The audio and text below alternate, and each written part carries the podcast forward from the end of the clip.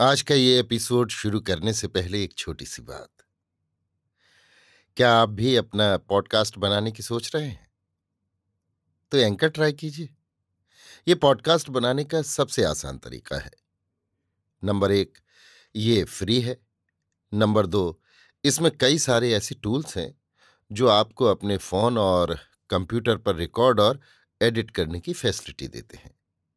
Number तीन आप अपने पॉडकास्ट को डिस्ट्रीब्यूट भी कर सकते हैं, जिससे इसे स्पॉटिफाई और दूसरे प्लेटफॉर्म पर सुना जा सके। तो डाउनलोड कीजिए फ्री एंकर ऐप या विज़िट कीजिए एंकर डॉट एफ़ पर अपना पॉडकास्ट स्टार्ट करने के लिए। ये तो थी एक छोटी सी जानकारी, और अब शुरू करते हैं एपिसोड का सिलसिला। तो आज के एपिसोड में लीजिए सुनिए फणीश्वरनाथ रेणु के लिखे उपन्यास, मेला आंचल का, भाग तीस, मेरी, यानी समीर गोस्वामी की आवाज़ में। अखिल भारतीय मेडिकल गजट में डॉक्टर प्रशांत, मलेरियोलॉजिस्ट के रिसर्च की छह माही रिपोर्ट प्रकाशित हुई है। गजट के संपादक मंडल में भारत के पाँच डॉक्टर हैं। इस रिपोर्ट पर उन लोगों ने अपना अपना नाम नोट दिया है। मद्रास के doctor T. Ramaswamy MSc DTM Cal PhD Edin FRSJ Edin ने लिखा है। हमें विश्वास हो गया है कि डॉक्टर प्रशांत मलेरिया और काला आजार के बारे में ऐसे तथ्यों का उद्घाटन करेंगे, जिनसे हम अब तक अनभिज्ञ थे। नई दवा तथा नए उपचार की संभावनाओं के लिए सारा मेडिकल संसार उनकी ओर निगाहें लगाए बैठा है। प्रशांत की विस्तृत रिपोर्ट में मलेरिया और काला आजार से संबंधित मिट्टी, हवा, पानी तथा इसमें पलने वाले प्राणियों पर नई रोशनी डाली गई है। अपनी रिपोर्ट में डॉक्टर ने एक जगह लिखा है, यहाँ के सब लोग सुबह को बासी भात खाकर पाट धोने के लिए गंदे गड्ढों में घुसते हैं और करीब सात घंटे तक पानी में रहते हैं। गंदे गड्ढों को देखने से ऐसा लगता है कि पानी के आध इंच धरातल की जाँच करने पर एक लाख से ज़्यादा मच्छर के अंडे ज़रूर पाए जाएँगे। किंतु यहाँ के मच्छर गंदे गड्ढों में बहुत कम अंडे देते पाए गए हैं। इनका कोई कोई ग्रुप तो इतना सफ़ाई पसंद होता है कि निर्मल और स्वच्छ तालाबों को छोड़कर और कहीं अंडे देता ही नहीं। बेचारे खरगोशों को क्या पता कि उनकी जीभ में जो दाने निकल आते हैं, कानों के अंदर जो खुजलाहट होती है, कोमल से कोमल घास की पत्तियाँ भी खाने में अच्छी नहीं मालूम होती हैं। ये काला आजार के लक्षण हैं। मनुष्य के शत्रु, कीड़े, मकोड़ों के बारे में डॉक्टर ने लिखा है। मच्छरों को नष्ट करने के उपाय जो हमें बहुत पहले बता दिए गए हैं, हम उन्हीं को आज भी आँख मूंद कर दोहरा रहे हैं। जिन कीड़ों को हम नष्ट करना चाहते हैं, उनके बारे में हमारी जानकारी बहुत थोड़ी होती है। हमें उनकी आदत, स्वभाव और व्यवहार के ढंगों के बारे में जानना होगा। एनोफ्लीज के भी कई ग्रुप हैं। हर ग्रुप के अलग अलग ढंग हैं, किंतु किसी ग्रुप में भी तरह तरह के छोटे छोटे सब ग्रुप होते हैं, जिनकी आदतों और प्रजनन ऋतु में विभिन्नता पाई गई है। उनके लुकने, छिपने, पसंदगी और नापसंदगी में भी फ़र्क है। मैंने एक ही ग्रुप के मच्छरों को तीन किस्म से अंडे छोड़ते पाया है, और हर ग्रुप में कुछ दल विशेष हैं, जो हवा में अंडे छोड़ते हैं। इनकी चालाकी और बुद्धिमानी का सबसे दिलचस्प उदाहरण ये है कि एक ही मौसम में एक ही ग्रुप के मच्छर हमले के लिए पंद्रह तरह के तरीके व्यवहार करते हैं। कुछ तो एकदम डाई फ्लाइंग करके ही हमला करते हैं। इसके अलावा डॉक्टर ने मलेरिया और काला आजार में रक्त परिवर्तन पर भी कुछ नई बातें कही हैं। ममता की चिट्ठी आई है।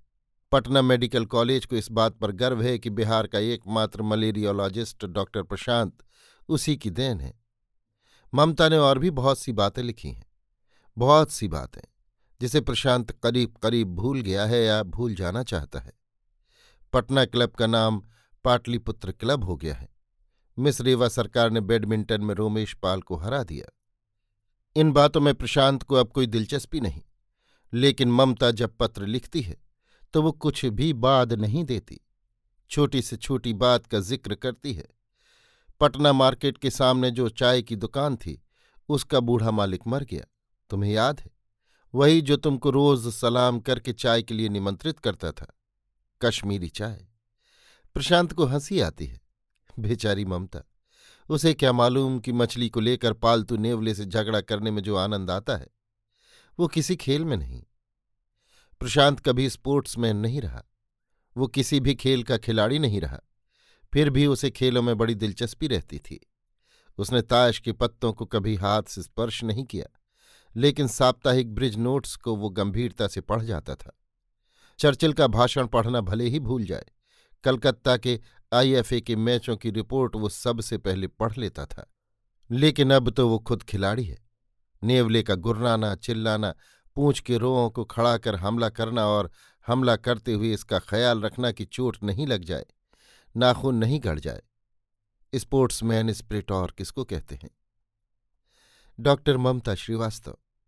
दरभंगा के प्रसिद्ध डॉक्टर काली प्रसाद श्रीवास्तव की सुपुत्री ममता ने डॉक्टरी पास करने के बाद हेल्थ यूनिट की स्थापना की है। शहर के गरीब मोहल्लों में यूनिट ने अपने सेवा कार्य का जो परिचय दिया है वो प्रशंसनीय है।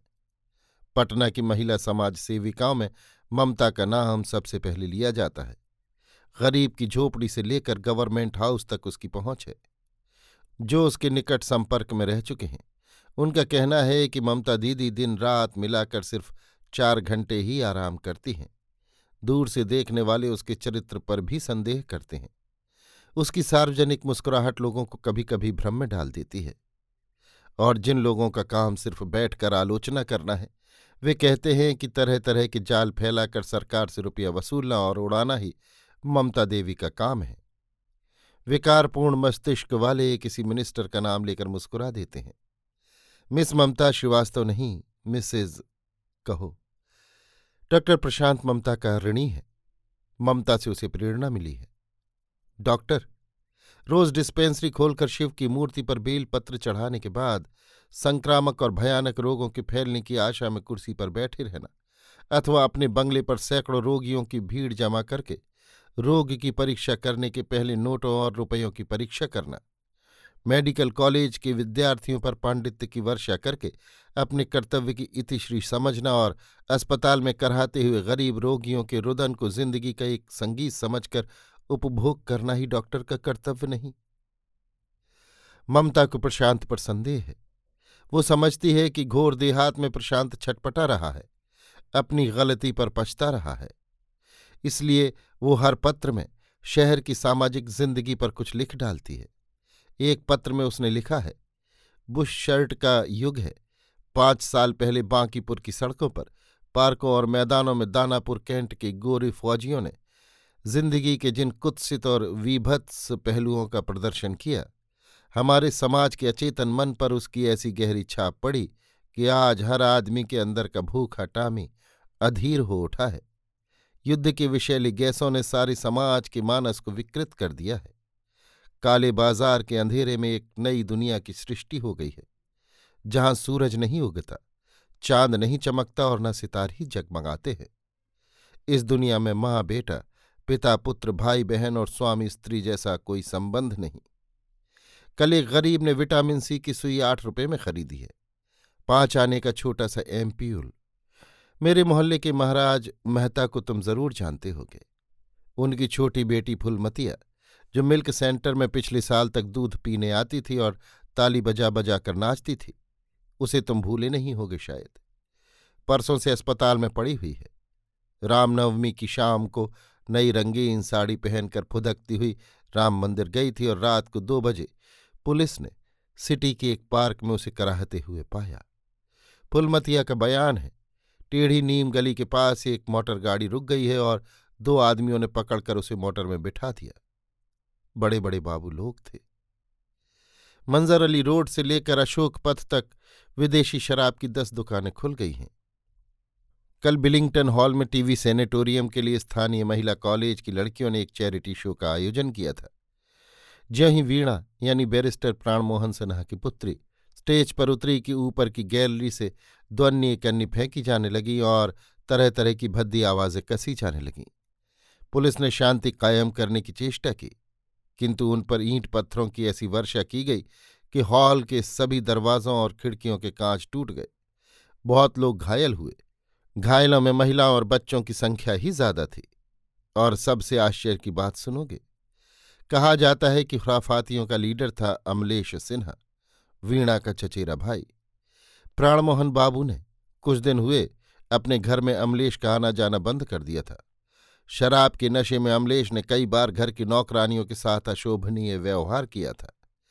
इसलिए उनकी पुत्री और अपनी चचेरी बहन वीणा के पीछे हाथ धोकर पड़ गया है। कोठी के जंगल में संथाली ने लकड़ी काट रही हैं और गा रही हैं। कुछ दिन पहले इसी जंगल में संथालिनों ने उन्हें एक चीते को कुल्हाड़ी और दाब से मार दिया था। शोरगुल सुनकर गाँव के लोग जमा हो गए थे। मरे हुए बाघ को देखकर भी लोगों के रोंगटे खड़े हो गए थे और बहुत तो भाग खड़े हुए थे। किंतु संथाली ने हमेशा की तरह मुस्कुरा रही थी। मकई के दानों की तरह सफ़ेद दंत पंक्तियाँ और वही सरल मुस्कुराहट। चीते के अचानक हमले से दो तीन युवतियाँ सामान्य घायल हो गई थीं। उनके होठों पर भी वैसी ही मुस्कुराहट खेल रही थी। उनके जख्मों को धोकर महरम पट्टी करते समय डॉक्टर के शरीर में एक बार सेहरन की हल्की लहरें दौड़ गई थीं। और संथाली ने खिलखिलाकर हंस पड़ी थी। जख्म पर तेज दवा लगने पर इस तरह हंसना डॉक्टर ने पहली बार देखा सुना। आबनूस की मूर्तियाँ, जूड़े में गुथे हुए शिरीष और गुलमुहर के फूल। संथाली ने गाती हैं, छोटी मोटी पुखरी चिरकुलिया पिंडरे, पोरोईनी फूटे लाले लाल, पास चे तेरी फूल देखी फूले लाबे लब, पास चे तेरी आधा दिन लागित। चारों ओर से बंधाए हुए एक छोटे से पोखरे में पुरैन यानी कमल के लाल लाल फूल खिले हैं।